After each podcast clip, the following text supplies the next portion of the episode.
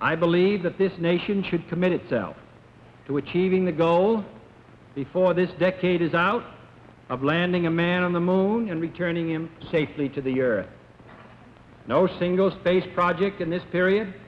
will be more impressive to mankind or more important for the long range exploration of space, and none will be so difficult or expensive to accomplish. Jó reggelt kívánok, ez itt valóban a Tilos Rádió, benne pedig a Szokolébresztő adása. Én Dr. MZ per X vagyok, vagyis Vince Miklós, és ez itt a 90,3 MHz-es frekvencia modulált sáv, vagyis, és, és mellesleg persze a tilos.hu-n is élőben követhető az adás. Na már most, a helyzet a következő. A Szokol ébresztő ezúttal ismét egy emberes formátumban jelentkezik, vagyis én vagyok ez az egyetlen ember. Hova tovább? Felvételről. Ugyanis ez egy konzervadás, éppen ezért nem adok semmiféle adás telefonszámot, viszont ez azt is jelenti, hogy, hogy mégis azért az interakciót azért megpróbáljuk megőrizni, ezért persze az e-mail címünkre továbbra is hívom fel a figyelmet, hogy ez működik, ez a szokolébresztő, vagyis sokolebresztő kukac gmail.com, és egyébként a tilos.hu honlapon is működik egy ilyen felület minden adásnál, ahol lehet írni a műsor készítőknek, vagyis ez esetben nekem. És akkor az e-mailben meg is jön, elvileg. Na, szóval a mai adásunk az ismét az űrkutatás, űrhajózás, űrtevékenység történetének egy fejezetét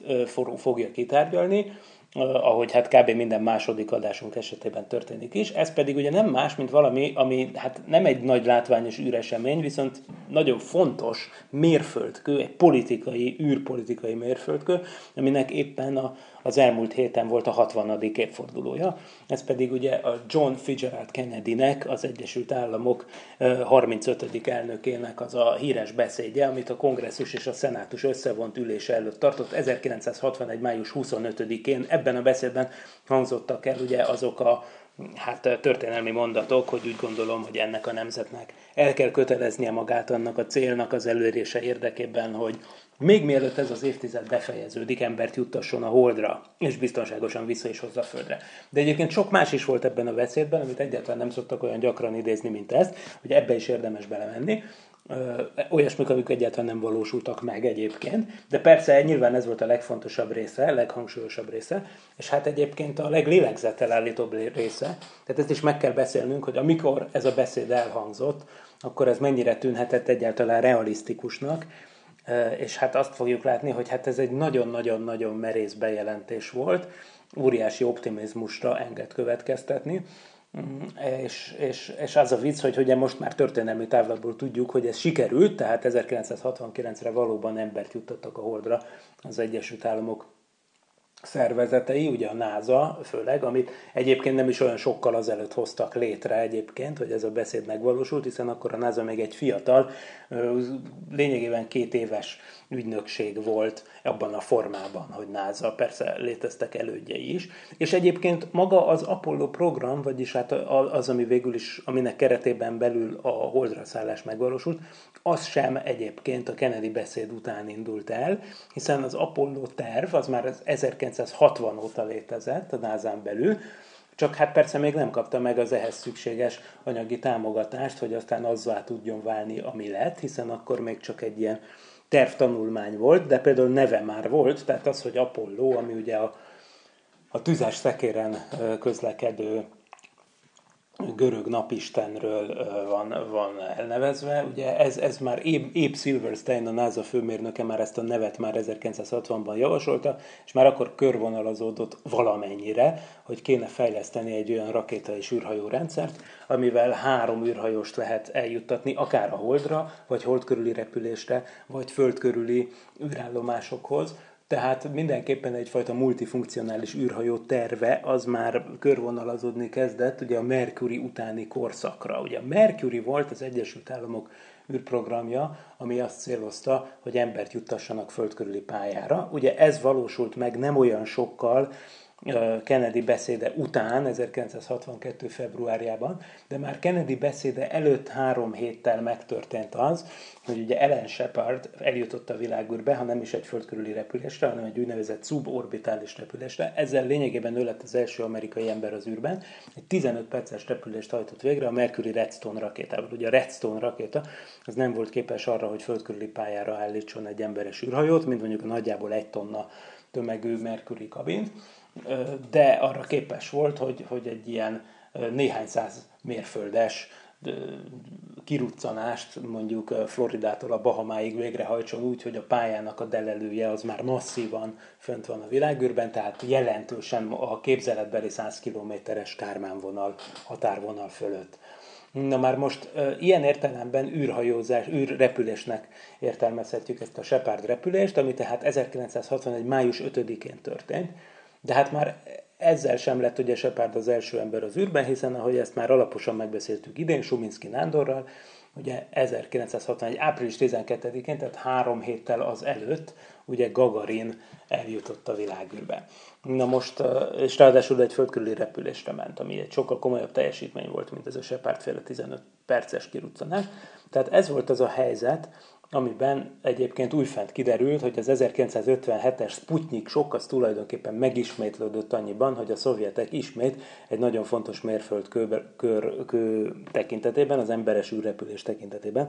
az amerikaiak e- előtt járnak. Ugye ekkoriban ez volt. Egyébként ugye Kennedy elnököt magát 1960 novemberében választották meg 35. elnöknek. Ugye az ellenfele ebben az elnökválasztási csatában a republikánus Nixon volt, aki aztán később persze szintén elnök is lett. Na most ugye e, például ilyen kampány technikai szempontból, meg politológiai körökben ugye legendás ez az 1960-as elnökválasztás, ugyanis ekkor volt először országos televízióban közvetített, nem is csak vita, hanem egészen komoly vita sorozat, tehát több alkalommal összeült egymással beszélgetni a televízió nyilvánossága előtt Nixon és Kennedy. Egyébként ezek fönt vannak a YouTube-on, és és még akinek nincs is politika történeti érdeklődés, annak is barom érdekes megnézni. Egyrészt azért, mert hát ez kb. az őskövülete a minden későbbi elnöki, miniszterelnöki, stb. vitáknak, amik bizonyos országban, még magukban, még mostanában is zajlanak, és, és ugye hát az a lényeg, hogy, hogy és tök jó beszédek vannak mindkét oldalról, meg nagyon, nagyon profi és kultúrált az egész, tehát mostani viszonylathoz képest, amit a nemzetközi politikában megszokhattunk, vagy akár a legutóbbi amerikai elnökválasztásban hallhattunk, hát ahhoz képest természetesen fényévekre jár itt, itt a politikai kultúra, amit visszanézhetünk ezeken az 1960-ban lezajlott beszélgetéseken, tényleg marha érdekes, és azoknak a vitáknak az egyik visszatérő eleme volt, ugye a missile gap. Ugye ez volt akkor a politikai hívószó, a missile gap, vagyis ö, hát rakéta lemaradás, tulajdonképpen így értendő itt a gap, ami ugye hézagot jelent, de itt azt kell érteni, hogy van egy, egy nagy lemaradás, tulajdonképpen a Szovjetunió becsült rakéta támadási képesség és az Egyesült Államoké között. És most meg egyszer, hogy ugye elsősorban nem az űrtevékenységről van szó, hanem egyszerűen arról van szó, amit az űrtevékenység korai megmozdulásai legalábbis hivatottak voltak demonstrálni mindkét oldalon, hogy ugye itt megvan az a kapacitás, hogy nem csak például műholdakat tudunk följuttatni, mint ugye a Sputnikot, hanem ugye ugyanez a rakéta arra is alkalmas bizony, hogy egy atomtöltetet átjuttasson az óceánon, ami ellen a másik fél nem tud védekezni. Ugye az űrversenynek ezért ez, ez az aspektusa volt az, ami elsősorban kiváltotta a Sputnik hisztériát, vagy Sputnik sokkot, ami 1957-ben történt, amikor a világot lényegében meglepte a Szovjetunió azzal, hogy, hogy, a, hogy elsőként állított egy műholdat földkörüli pályára. Ráadásul az a műhold az lényegesen nagyobb volt, tömegét tekintve, mint, a, mint az Egyesült Államok. Hát, hogy mondjam, médiában lényegesen megfuttatott műhold tervei, hiszen a Vanguard rakéták és a Vanguard műholdak azok ilyen egy-másfél kilogrammos kis grapefruit nagyságú valamik lettek volna, és ehhez képest az, hogy a szovjet Szovjetunió fel, pályára állított egy majdnem 90 kg-os műholdat, utána egy hónapon belül meg pályára állított egy fél tonnás műholdat, aztán pedig a következő évben egy egy tonnánál is nehezebb műholdat. Ugye ez, ez, ez mindenképpen olyasmi volt, ami rettegést keltett tulajdonképpen az amerikai közvéleményben, és nem azért, mert hogy gondolták volna, hogy az Sputnik vagy a Lajka kutya, ugye bármi ellenséges dolgot művel odafönt, hanem hát azért, mert hogy ez a rakéta alkalmas arra, az tényleg az volt, hogy, hogy ez egy robbanó töltetet, egy termonukleáris robbanó fejet mondjuk eljuttasson New York városára. Ami persze hát eléggé pánikcentrikus dolog, és akkor emiatt aztán a, a politikai közbeszéd eljut oda, hogy, hogy ekkor, ugye az Eisenhower adminisztrációnak az idejét éljük, elkezdik támadni a republikánus Eisenhower adminisztrációt, hogy hát nem látta, hogy jön ez a missile gap, és nem, nem, nem tett elég határozott lépéseket, hogy ezt megszüntesse, ami egyébként így is volt. És erre majd a Kennedy beszédben is, amit majd elemezni fogunk, lesz egy utalás. Hiszen az Egyesült Államokban tényleg szétforgácsolódtak az ilyen irányú erőfeszítések, ami azt jelenti, hogy nem igaz, hogy nem volt rakétafejlesztő program, vagy akár műholdfejlesztő program az Egyesült Államokban. Volt, ráadásul az volt inkább a, a probléma, hogy ezeket nem egy ügynökség koordinálta, hanem mindjárt három. Ugye, hiszen a, a haditengerészetnek, a névinek és, és a légierőnek, ami egyébként a hadseregből vált ki, tehát a második világháborúig ugye a hadseregnek, vagyis az Army-nak a része volt az Air Force, de aztán a második világháború után külön fegyvernemé váltak. Na nekik is volt egy saját fejlesztő csoportuk, olyan nemzetközi jászokkal, mint, mint ugye maga Németországban uh, zsákmányolt Werner von Braun és csapata, tehát ők ekkor még az Arminak, majd később ugye, amikor külön váltak, akkor az Air Force-nak dolgoztak ők, és, és hát ugye voltak még további fejlesztő csoportok, így például létezett az NACA, a NASA-nak az elődje, ami egy légügyi tanácsadó bizottság volt, és akkor még nem szerepelt a nevében az űr. Szóval nagyon sok ilyen párhuzamos fejlesztés zajlott az Egyesült Államokban, és, és hát ez elsősorban annak tudható be, hogy maga Eisenhower, aki ugye egy nagy második világháborús hős volt, ugye ő, hát hogy mondjam, ő nem, ő a hagyományos hadviselésben nagyon tájékozott volt, és, és nagyon hit benne, és, és hát tudta, és jól tudta, hogy az Egyesült Államok tulajdonképpen legyőzhetetlen légi fölénnyel rendelkezik ezen a bolygón, vagyis ami a légierőt, a repülőgépeket illeti, ugye hát magát a repülőgépet Amerikában találták föl, tehát maga már ott kezdődik a történet, hogy a Wright fivérek 1903-ban ugye a Kitty Hawk ban végrehajtott repülésük, ugye hát az is az Amerikában történt, tehát a repülés az, az azóta tulajdonképpen egy amerikai uh, él, él, élvonalbeli terület, és hát az amerikaiak vezető szerepe nem nagyon volt soha megkérdőjelezhető ebben addig, és, és hát ebben tényleg kitűnően muzsikáltak, és hát Eisenhower meg nem vette elég komolyan, vagy a tanácsadói nem vették elég komolyan azt a fenyegetést, amit egy ilyen interkontinentális balisztikus rakétarendszer tudna jelenteni. Ennek megfelelően valóban le voltak maradva a Szovjetunióval szemben. És emiatt ugye ez a missile gap, ez nagyon nagyon problémás volt, és ugye, ugye, ugye hát e- Eisenhower maga az már nem indulhatott újra az elnökválasztáson, ugye mert van ez a két ciklusos szabály, így aztán Nixon, az alelnök lett a republikánus elnökjelölt, és hát a Kennedy nem győzi a több vita alkalmából is ebben az 1960-as sorozatban az orra alá dörgölni, hogy hát itt ez a missile gap. Tehát nagyon tudatosan meglovagolta tulajdonképpen a demokrata választási kampány ekkor ezt a dolgot, és ez persze annak idején ezt úgy értékelték, hogy ennek nagyon-nagyon messzire menő következményei vannak. Talán egy kicsit túl is tolták, hiszen itt a politikai érdek itt nyilván az diktálta, hogy tulajdonképpen ez, ez a fél, aki most ez esetben a demokrata párt, ezért nyilván meg kell lovagolni, hogy itt akkor itt milyen nagy hiányosság tátong tulajdonképpen, és ami milyen nagy mulasztás történt. És ez olyannyira, hogy, hogy természetesen ez a vita el is keveredik gyorsan olyan területekre, hogy az egész felsőoktatást és középiskolai oktatást és mindenféle oktatást meg kell reformálni. Ugye pontosan ekkor és emiatt jönnek be ezek a furcsa oktatási reformok, amelynek keretében gyökeresen új matematika, fizika és kémia tanterveket dolgoznak ki az Egyesült Államokban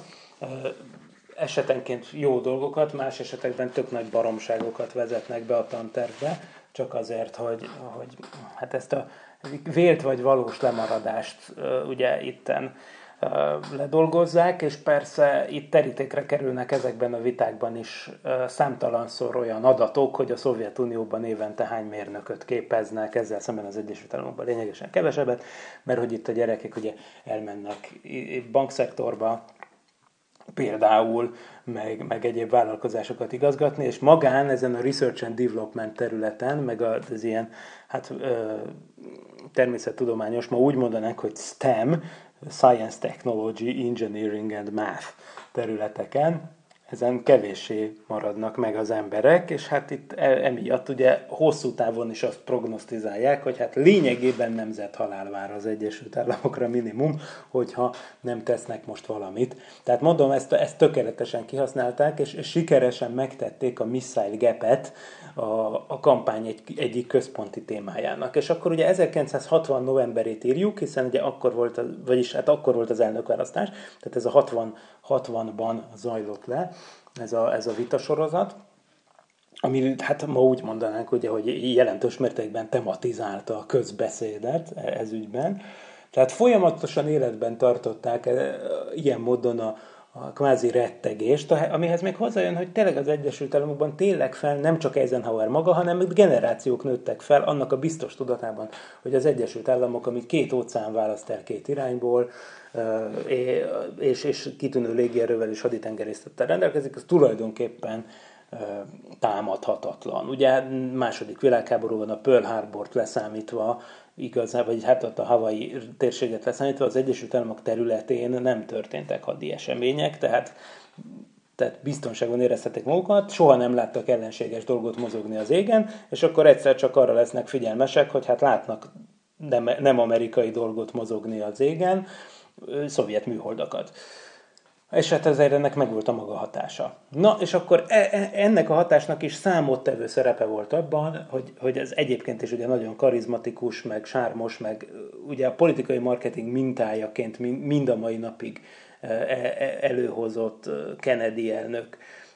és, és kampánystábja megnyerte ezt a választást, és, és hát ugye érdekes, hogy, hogy ugye Kennedy elnök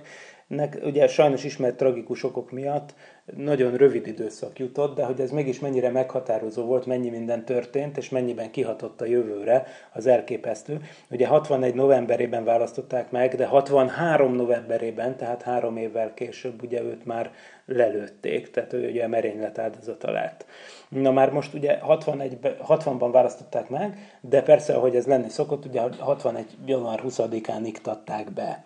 és akkor hát éppen, hogy csak ott volt, oda került, és hát már rögtön ugye persze a hidegháború kellős közepén találta magát, ami azt jelenti, hogy,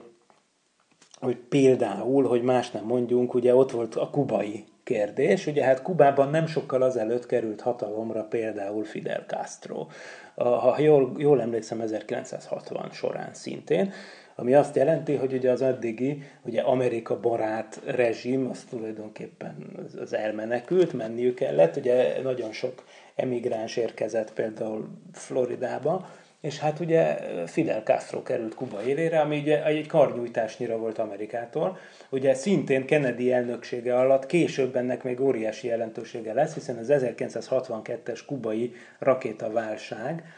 az ugye megint csak egyrészt ugye a rakétákhoz is kötődik, ugye egyértelműen, másrészt ugye pont ehhez a, a hidegháborús helyzethez. Tehát az a 62-es kubai rakétaválság, ami majdnem egy atomháború küszöbére sodorta a világot, ugye az is Kennedy elnöksége alatt fog megtörténni, de most még itt nem tartunk, ugye a Castro az éppen, hogy csak hatalomra került,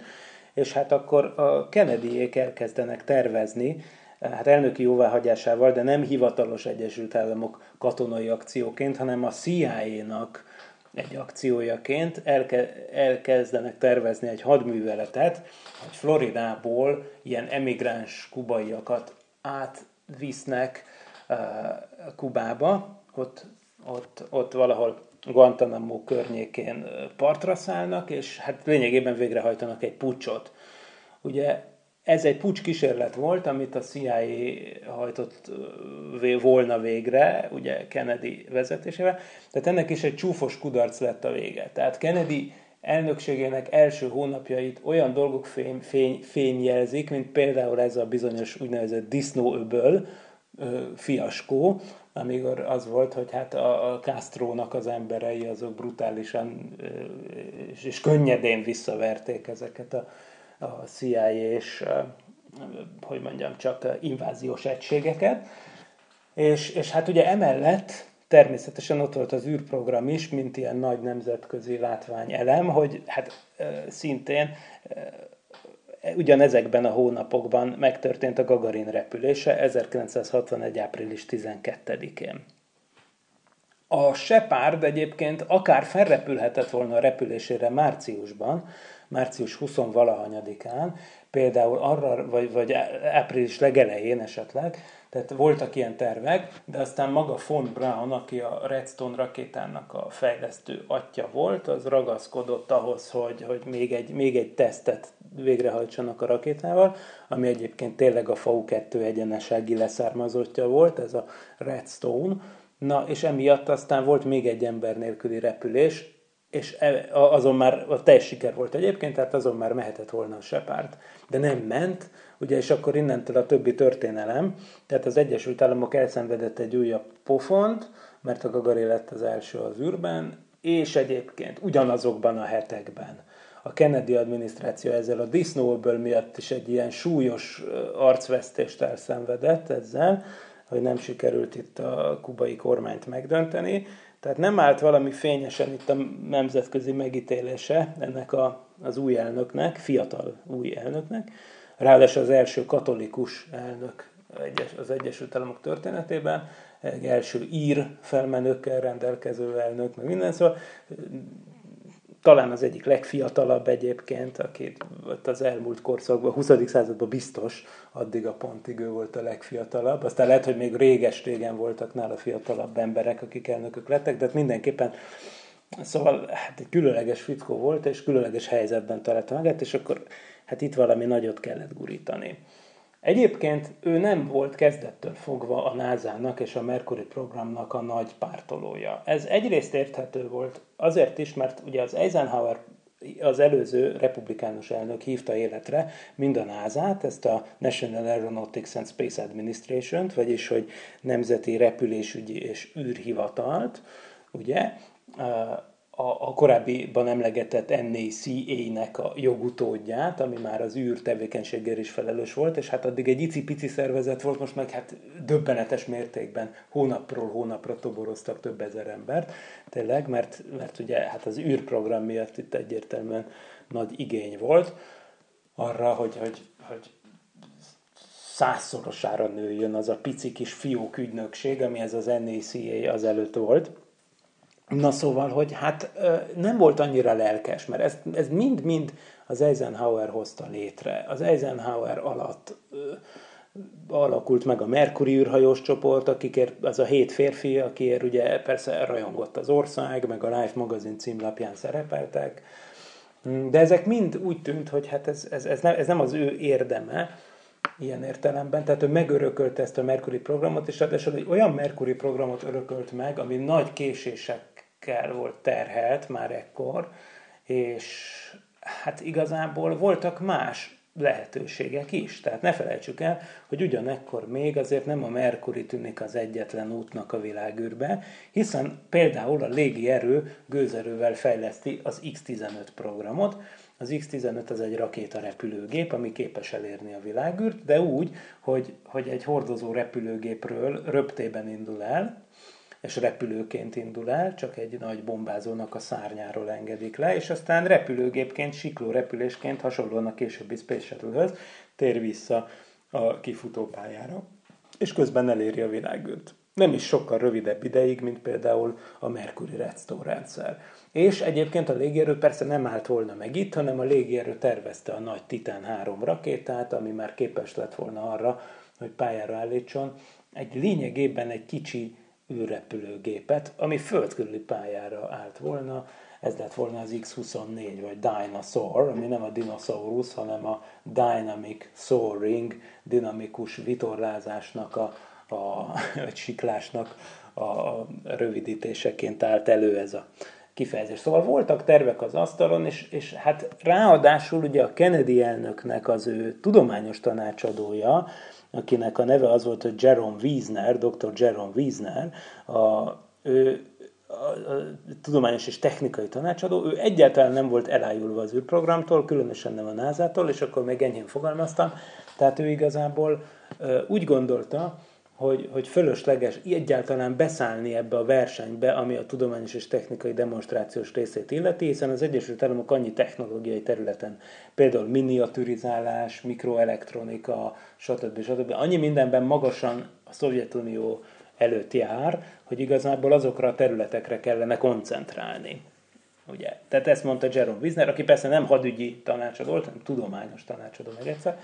de, de hát ezért mégis hát a NASA az első közelítésben ugye a NASA az egy polgári ügynökség volt, tehát, tehát nyilván a rakétafejlesztést azt nem ejtette volna semmiképp sem a Kennedy, hiszen a Missile Gapről nagyon sokat szónokolt, és hát emiatt valamit tenni kellett. De hogy konkrétan az, az úgymond a, az emberekkel végrehajtott polgári vagy békés űrprogramnak egyáltalán mekkora szerepet szálljanak az adminisztrációban, hát ez az első hónapokban egyáltalán nem volt egyértelmű. Konkrétan a Mercury programban attól féltek az űrhajósok, meg a, hát nem csak az űrhajósok, hanem ugye a programnak a vezetői, például Bob Girrut, ugye, aki akkor az egyik vezető volt a NASA-nál, vagy, vagy Hugh Dryden, a NASA-nak az adminisztrátor, a, hogy hívják, a, a, hogy mondják ezt magyarul, NASA igazgató volt. Na, szóval, hogy, hogy hát nagyon is féltek attól, amikor a Wiesnernek, a, a Jerome Wiesnernek az, az ellenséges attitűdjéről értesültek, illetve hát ezt tapasztalták ilyen megbeszélések során,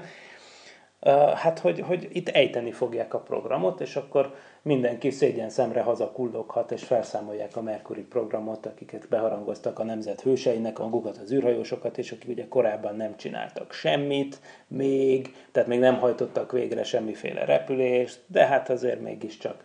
ott a, Life magazin címlapján szerepeltek, és hát mindenki hősöket ünnepelte, ünnepelte őket. Hát borzasztó nagy lebőgés lett volna, hogyha ezt mondták, hogy bocs, srácok, ennyi volt, lefújjuk a nagy számot, sziasztok. De ez simán elgondolható volt akkor. És aztán valahogy talán akkor tájt, amikor a Hem nevű csimpánzt megreptették 61 márciusában, valahogy talán akkor úgy tűnt, hogy akkor a Kennedy adminisztráció végül azt mondja, hogy jó, hát most már, már eddig eljutott ez a program, akkor nézzük meg, hogy, nézzük meg, hogy mit tudnak csinálni, mi lesz ennek a politikai hozadéka, és hogy, hogy, hogy hát ha sikerül. Most itt már hülyeség lett volna leállítani, tehát ez az, amit Werner Norby barátunk úgy, úgy szokott megfogalmazni, hogy ekkor már a Mercury program az too big to fail volt, vagyis túl nagy volt ahhoz, hogy el lehessen kaszálni, ilyen szempontból túl előre haladottak voltak a fejlesztések. Na de hát ugye a Fombran miatt, meg a kollégái miatt, akik ugye kértek még egy rakétatesztet, igazából ugye nem sikerült a szovjeteket megelőzni ezen a fronton, Gagarin lett az első ember az űrben, és akkor őt három héttel követte a Shepard, tökéletes volt a repülés egyébként, és, és közben lezajlott a disznóből, mint kudarc is. Ez a, ez a kubai kis diplomáciai hadügyi kis krízis, ke, mini krízis talán, és hát akkor e, így érkezünk el 1961 májusának végéhez, amikor ugye három héttel járunk Shepard repülése után. Most Kennedynek látnia kellett, hogy micsoda elementáris erővel reagált a nemzet, meg egyébként a nemzetközi közvélemény a Shepard repülésére, ami talán számára is meglepő volt. Tehát azt, azt kellett látnia, hogy, hogy óri, hogy a tömeg kivonul, még New Yorkban is lyukszalag parádéval fogadták az első űrhajóst, és, és bárhova ment tulajdonképpen, tehát filmsztárokat megszégyenítő ce- celebritássá avanzsált azonnal ez az ember, aki végrehajtott egy 15 perces repülést, és egyébként az a tény, hogy a repülést élőben közvetítette a tévé, ami természetesen olyasmi volt, ami a Szovjetunióban elképzelhetetlen lett volna, tehát hogy az egészet a világ szeme láttára végezték, ez, ez a nemzetközi közvéleményből is egy nagy tiszteletet és elismerést váltott ki. Tehát ez egy nagy jó pluszpont volt az amerikaiaknak, hogy hát jó, oké, lehet, hogy néhány héttel, vagy hónappal, vagy akár fél évvel le vannak maradva a szovjetekhez képest, ugye ezek akkor nagyon nagy időkülönbségnek tűhettek az akkori felgyorsult világban, de, de, hát, de a világ szemelátára végzik ezeket a teszteket. És hát nyilván egyébként ennek az is a hozadéka, hogyha valami nem sikerül, akkor az egész világ élőben nézi, hogy felrobban a rakéta. De természetesen a rakéták a Szovjetunióban is felrobbantak egyébként, csak azokat nem, nem jelentették be. Na, szóval hát így, így érkezett el ez a pillanat, és akkor a Shepard repülés után amikor ugye tudható volt, hogy ugye az elnöknek kell tennie, ugye ez most is volt, tehát a Biden is nemrég csinált ilyen, ugye, hogy amikor letelik az első, nem tudom, néhány, az első száz napja, vagy valami ilyesmi, vagy annál több azért az elnökségének, akkor valahogy ugye e, kell tartani egy beszédet. Ez nem a State of the Union nevű híres beszédsorozat volt, hogy ezt manapság így hívják, nem tudom, akkor így hívták el, de, de ez is egy ilyen, ilyen nagy beszéd volt a kongresszusnak és a szenátusnak az összevont háza előtt, 1961. május 25-én, és hát ezt persze megelőzte a Kennedynek a konzultációja egy, egyrészt, egyrészt ugye a, a, ezzel a, a Wiesnerrel, másrészt pedig a James Webb-bel, aki addigra már a, szépen ki lesz nevezve a NASA igazgatójává, és még néhány más, más emberrel, például ugye az emlegetett Drydennel, vagyis egyéb, és egyébként még ott volt ezeken a meetingeken jellemzően például természetesen a, a, a Védelmi Minisztérium részéről egy-két képviselő, illetve hát természetesen a költségvetésért felelős emberek. Szóval ezek valamikor, hát április, a Shepard repülés és a beszéd között, itt azért több forrás eltér a dátumokat illetően, tehát egy három hét, hetes időintervallumról beszélünk, de, de összegyűltek a Fehérházban ezek az emberek, és megkérdezték, hogy mi az, amivel hosszú távon a Szovjetuniót le lehet uralni ezen az új, új verseny pályán tulajdonképpen, ami az űr, űr, űr tevékenység. És hát ugye az egyértelmű volt, hogy hát itt a rakéta fejlesztés miatt tényleg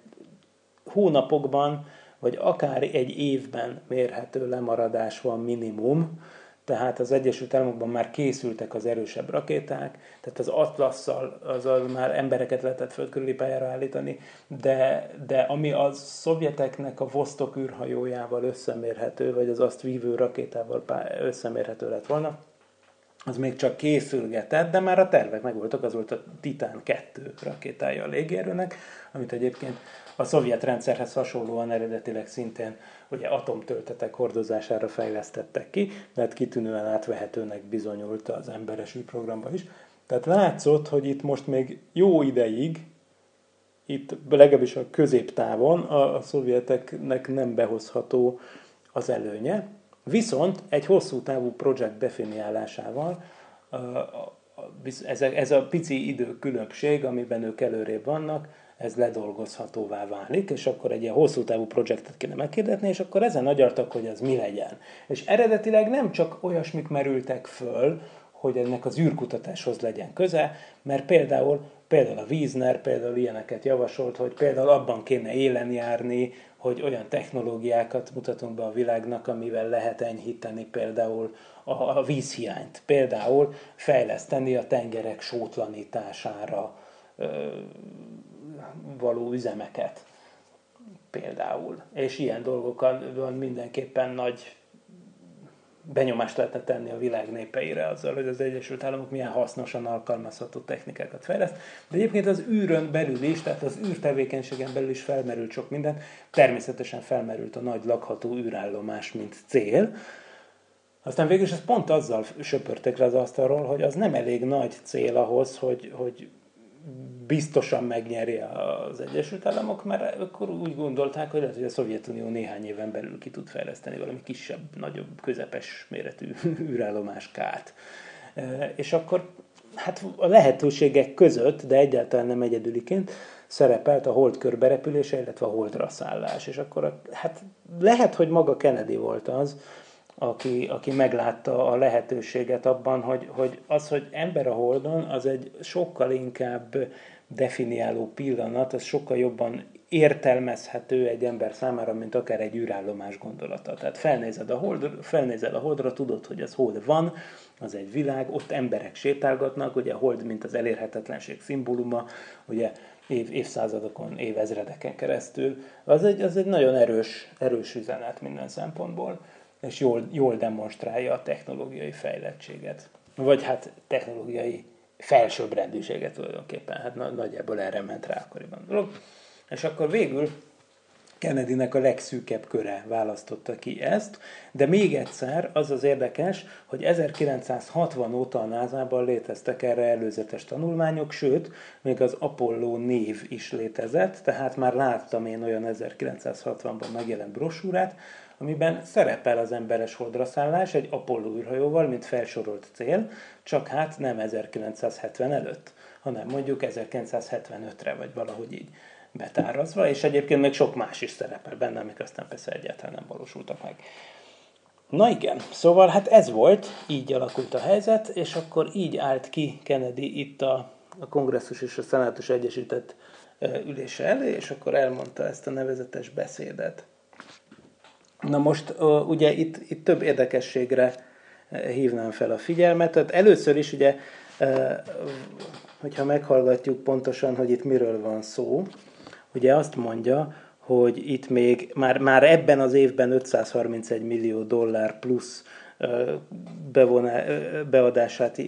igényli a NASA költségvetésébe. Azt mondja, javasoljuk a megfelelő holdi űrhajó kifejlesztésének a felgyorsítását, javasoljuk újabb folyadék és szilárd hajtóanyagú rakétahajtóművek kifejlesztését, amelyek nagyobbak minden eddig kifejlesztetteknél, és a munka folytatását egészen addig, amíg a legmegfelelőbb el nem készül.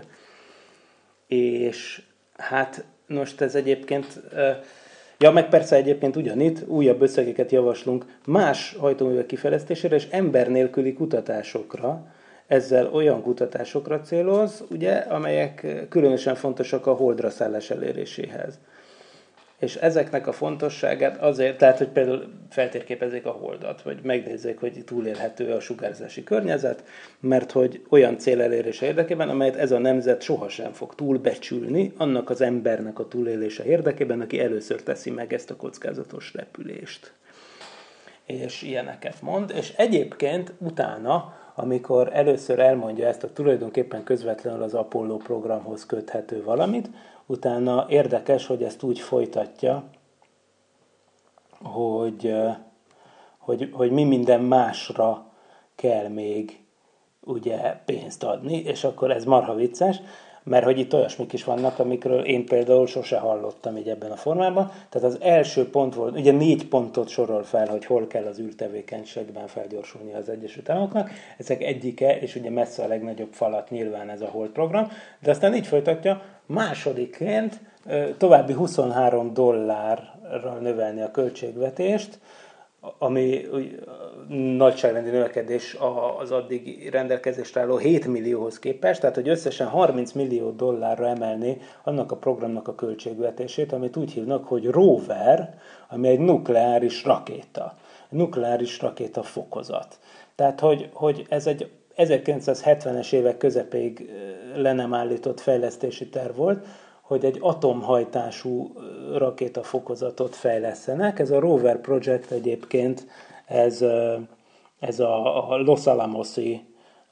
tehát a laboratóriumnak volt a projektje, a, a, vagyis ott hajtották végre, ugye ez ugyanaz a hely, ahol a, az atombombákat fejlesztették ki, és egyébként ez a légierőnek a projektje volt, és ugye itt tulajdonképpen arról volt szó, hogy egy, egy ilyen balisztikus rakétának egy ilyen nukleáris hajtású felső fokozata alakuljon ki. Na most egyébként, hogyha valaki nézi például, a, vagy nézte a For All Mankind című egészen kitűnő HBO sorozatot, ami az egy alternatív történelem, amely, amely úgy, úgy, úgy alakul, hogy a szovjetek jutnak először a Holdra, és akkor utána ennek megfelelően ugye az Egyesült Államokban sem áll le az űrverseny, és nem nyugszanak le a kedélyek, hanem újabb és újabb célokat tűznek ki, holdbázis, stb. stb. Ott például rendesen végigviszik, hogy ezt a rover, illetve az ezzel rokon NERVA nevű nukleáris hajtású rakétahajtóművet, ezt ezt látjuk visszatérni, és, egy, és látjuk például a Sea Dragon nevű óriási rakétát felszállni, ami szintén be volt tervezve, ami olyan nagy méretű volt, meg felmerült az, hogy sugárzást bocsát ki, esetleg felrobban, hogy azt a tengerből akarták indítani, tehát nem is egy tengerparti indítóhelyről, hanem konkrétan az óceán kellős közepéről. Szóval voltak ilyen tervek, és, és itt konkrétan ezt a rover tervet, ami ennek kb. az előtanulmánya, ez konkrétan második számú prioritásként említi itt Kennedy, aztán ebből aztán nem lett ilyen értelemben semmi, tehát valamit felezgetek, felezgetek, de aztán egyébként éppen a nukleáris leszerelési egyezmények, amelyek megtiltották a felső légkörben, vagyis lényegében a világűrben végzett nukleáris kísérleteket, ezeknek ez így áldozatul esett ez a projekt, úgyhogy ezt elkasszálták, ezek a fejlesztések éppen akkor a 70-es években, amikor ezek a, a nemzetközi egyezmények létrejöttek a Szovjetunió és az Egyesült Államok között, akkor ezeket így elkasszálták. És egyébként persze itt van harmadik célnak, hogy újabb 50 millió dollárt szeretne a kommunikációs műholdakra. Na most a kommunikációs műholdak azok egyértelműen amerikai terület voltak, tehát az Egyesült Államok ezt a, már a 60-as évek eleje óta tulajdonképpen itt vitte a fákját világon. Ez, ez egy olyan terület volt, amiben nem volt kérdés. Tehát, hogy itt, itt mindig is, kezdettől fogva, onnantól kezdve, hogy 1958-ban feljutott az első olyan eszköz, ami például egy rakétafokozatba szerelt Magnóról Eisenhower elnöknek a karácsonyi üzenetét sugározta a földlakóknak, ugye azt meg nem annyira nevezném kommunikációs műholdnak, de az első kommunikációs műholdat mindenképpen ők, ők alkották meg, az első, gondoljunk a Syncom műholdakra, meg az első geostacionárius kommunikációs műholdak voltak. Tehát e, e, ez egy amerikai, egy, egyike volt azon nem annyira látványos, de nagyon fontos területeknek, amikből a kezdettől fogva amerikai vezetés volt. És egyébként ugyanide sorolható, hogy a negyedik pont, amit kiemel Kennedy, az pedig a meteorológiai műholdak fejlesztése. Ugye ez is ez is olyan, ami, ami mindenképpen, ugye, mint hogy ez nagy mikro, mikro elektronikai fejlesztéseket igényel, meg nagy szaktudást ilyen területeken, miniaturizálási területeken, ezért ugye ez is egy amerikai élvonalbeli terület volt, és hát ugye erre is további támogatásokat kért. Na most ugye az, vicc, az a vicces, hogy, hogy most így azt mondjuk, hogy hát ugye ez volt a nagy pillanat, amikor eldőlt a dolog. De azért igazából ez útközben korán sem volt ennyire egyértelmű, Például, hogyha megnézzük most, amit hát szerencsére hozzájutottam, egy 1962 novemberi beszélgetést, ami szintén egy ilyen elnöki meeting volt, nem sokkal azután zajlott le egyébként, hogy, hogy, hogy az emlegetett kubai rakétakrízis lezajlott. Ugye a kubai rakétakrízis az az volt 1962-ben, hogy a szovjetek elkezdték elkezdtek ilyen balisztikus rakétákat telepíteni Kubára, hogy ez az Egyesült Államok közvetlen környezetében van. Most persze ehhez hozzá kell tenni, hogy persze a, az Egyesült Államoknak is voltak katonai rakétái a Szovjetunió közvetlen közelében, már csak azért is, mert ugye Alaszka az majdnem hozzáér a Kamcsatkához, de nem csak ott, hanem a Szovjetunió érzékenyebb területeinek a közelségében is, gondoljunk itt a Kaukázusra, hiszen ugye Törökország már benne volt a NATO-ban ekkor, és ennek megfelelően Többek között lehet, hogy pont Redstone rakétákat is, amelyek azok, amit a Shepardot is szállították, de ezek ugye nem űrhajósokat, hanem robbanó fejeket szállítottak volna. Ilyeneket telepítettek Nyugat-Európába és Törökországba is, ugye közvetlenül a, a kaukázusi határhoz, vagyis az ör, örmény SSK és, a, és, és Törökország határához, ami azt jelenti, hogy, hogy hát igazából végül érthető az a szovjet megmozdulás, hogy akkor ők is telepítenek a baráti Kubában néhány rakétát, de természetesen az Egyesült Államok, amikor ezt észlelte, egy U-2-es kémrepülőgéppel készített felvételről, hogy itt ez történik, vagy felvételek sorozatáról, amit egyébként a későbbi űrhajós Roger Chaffee vezetett, egyébként fun fact, azt az U-2 kémrepülőgépet, szóval hát azokon látszott, hogy itt mi történik, és ennek megfelelően létrejött egy blokád, vagyis az Egyesült Államok haditengerészete tulajdonképpen blokádot vont Kuba köré, és elkezdték ultimátum elé ultimátumot adni a Hruscsovi Szovjetunióknak, hogy hát addig lesz blokád alatt Kuba, amíg nem vonják ki a rakétáikat. Aztán persze kérdés volt, hogy most ez meddig eszkalálódik ez a konfliktus, mert ebbe simán benne volt a harmadik, azaz nukleáris világháborúnak a, a kitörése, de aztán szerencsére megfelelő emberek voltak mindkét oldalon a pozícióban, tehát pont egy Hruscsov és pont egy Kennedy kellett ahhoz, hogy, hogy, hogy ez e, itt a szakadék széléről visszatáncoljanak, és, és, és meg is egyeztek, és egyébként onnantól kezdve létezik a, a,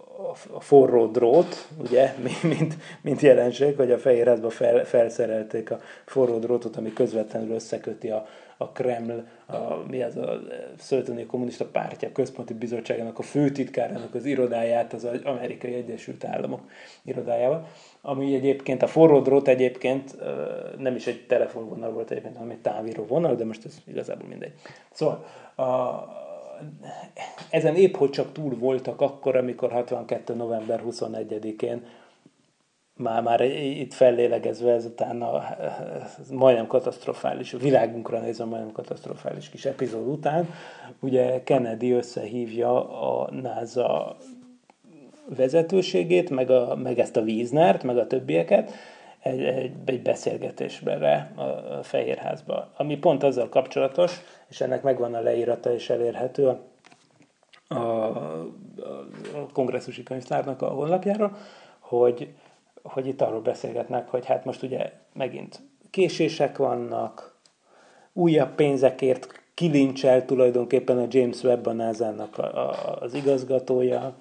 hogy azt mondja, hogy hát a projektek felgyorsításához, mert hogy ugye fejlesztési tervek nehezek, előre látott, nem látott nehézségek, bla bla bla bla, bla vannak, ezért aztán éppen itt akkor egy újabb 400 millió dolláros növelést kér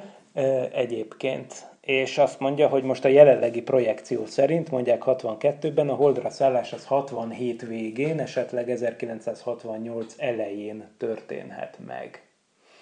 Na most ez egyébként azért nagyon érdekes és fontos, mert ugye azért a Kennedy is politikus volt. Most ugye ez, ez nem szerepel egyébként így ez az érvelés, csak szerintem nyilvánvaló, hogy a Kennedy elnök az első ciklusában jár ilyenkor, ami persze az utolsónak is bizonyul, de hát akkor még nem tudja, hogy egy év múlva le fogják szegényt lőni. Szóval ilyenkor ugye 1962 van, másfél éve van hivatalban a Kennedy, és ez azt jelenti, hogy hogyha minden igaz, akkor 68 végén, amikor az elnökválasztás történik, akkor addigra már mindenképpen meg kéne történnie a holdra szállásnak. Tehát most azt mondja James Webb, hogy 67 végén vagy 68 elején megtörténik a holdra szállás, de akkor és csak akkor, hogyha ezt a 400 millió dolláros kis injekciót, ami még a betervezett, a nagy beszéd után egyhangulag jóváhagyott nagy NASA költségvetés után még egy ilyen plusz, plusz adag lenne, hogy ezzel is meg lehetne gyorsítani, mert hogyha nem, akkor igazából csak 68 végén, ne hogy Isten 69-ben lenne lehetséges a leszállás. Ugye nyilvánvaló, hogy Kennedy azt szerette volna, hogy még a hivatalban megélhesse az ő politikai diadalát, ami a holdra szállás lett volna. És itt most azzal szembesítik ebben a beszélgetésben, hogy hát itt igazából ez nem biztos, hogy be fog következni.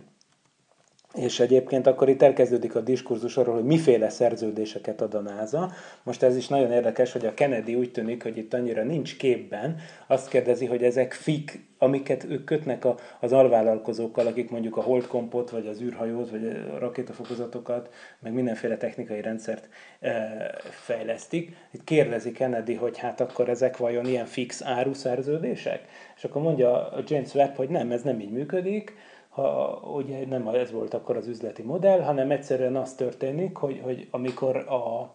hogy hívják a beszállító cég, mondjuk azt mondja, hogy ő elnyer bead egy pályázatot, hogy ő szeretné megépíteni ezt az űrhajót, akkor abban van egy nagyon részletes tervtanulmány, meg vannak benne persze természetesen költségvetési prognózisok, hogy ez mennyibe fog kerülni a gyártó szerint, és azt egyébként a NASA még függetlenül átvizsgálja, hogy szerintük mennyibe fog ez kerülni, és akkor ennek megfelelően kötik meg a szerződést, de az lényegében egy üres csekk. Tehát annak ellenére, hogy vannak ilyen becslések, arról mindenki tudja, hogy itt ezek ilyen fejlesztési projektek, egy csomó minden nem becsülhető, és emiatt aztán nem fix áru szerződéseket kötnek. Na most egyébként pont ez az, ami mostanában változott meg. Tehát most egyébként pont az, amikor a NASA a SpaceX-el szerződik, például most, ugye, hogy a, bár mondjuk ezt a, a másik csapat, a Blue Origin-es nemzeti mm, konzorcium, ez most pont egy bíróságon támadja ezt a döntést, de ez nem változtat a lényegen, hogy bárki is nyeri meg végül ezt a, az új mostani Holdcom fejlesztési szerződést, az egy fix áru szerződés lesz. Ez nagyon különbözik az Apollo korabeli, meg az egészen a nem is annyira távoli múltig megszokott módszertől, hogy nincs benne egy költségvetési limit a szerződésekben. Na, a Kennedy ezt sérelmezi, aztán meg is kérdezi, hogy és akkor ebből szereznek-e a gyártók profitot, vagy hogy vannak, mire azt mondja James Webb, hogy ők úgy csinálják, hogy, hogy amikor a gyártó hibájából történik a csúszás, akkor természetesen úgy úgy adnak nekik plusz pénzt, hogy ne termelhessenek profitot, de hogyha a názának jut eszébe valami, hogy figyeljetek, mégis kéne egy kilincs erre az ajtóra, vagy mit tudom én, valamilyen izé, akkor, akkor persze igen, mert hogy az nem lenne fair, na, és akkor ezekről diskurálnak, hogy minden. És akkor persze itt a Wiesner itt mondja, hogy hát de mennyi területen előrébb járunk, tehát még 62-ben is ez ment, hogy miért nem inkább a, a, az időjárás előrejelző műholdakra, kommunikációs műholdakra, csillagászat és a többi egyéb dolgokra költjük ezt a rengeteg pénzt, és hogy itt, igazából nem ért annyira egyet, hogy ez van. De minden esetre végül, végül abban maradnak, hogy, hogy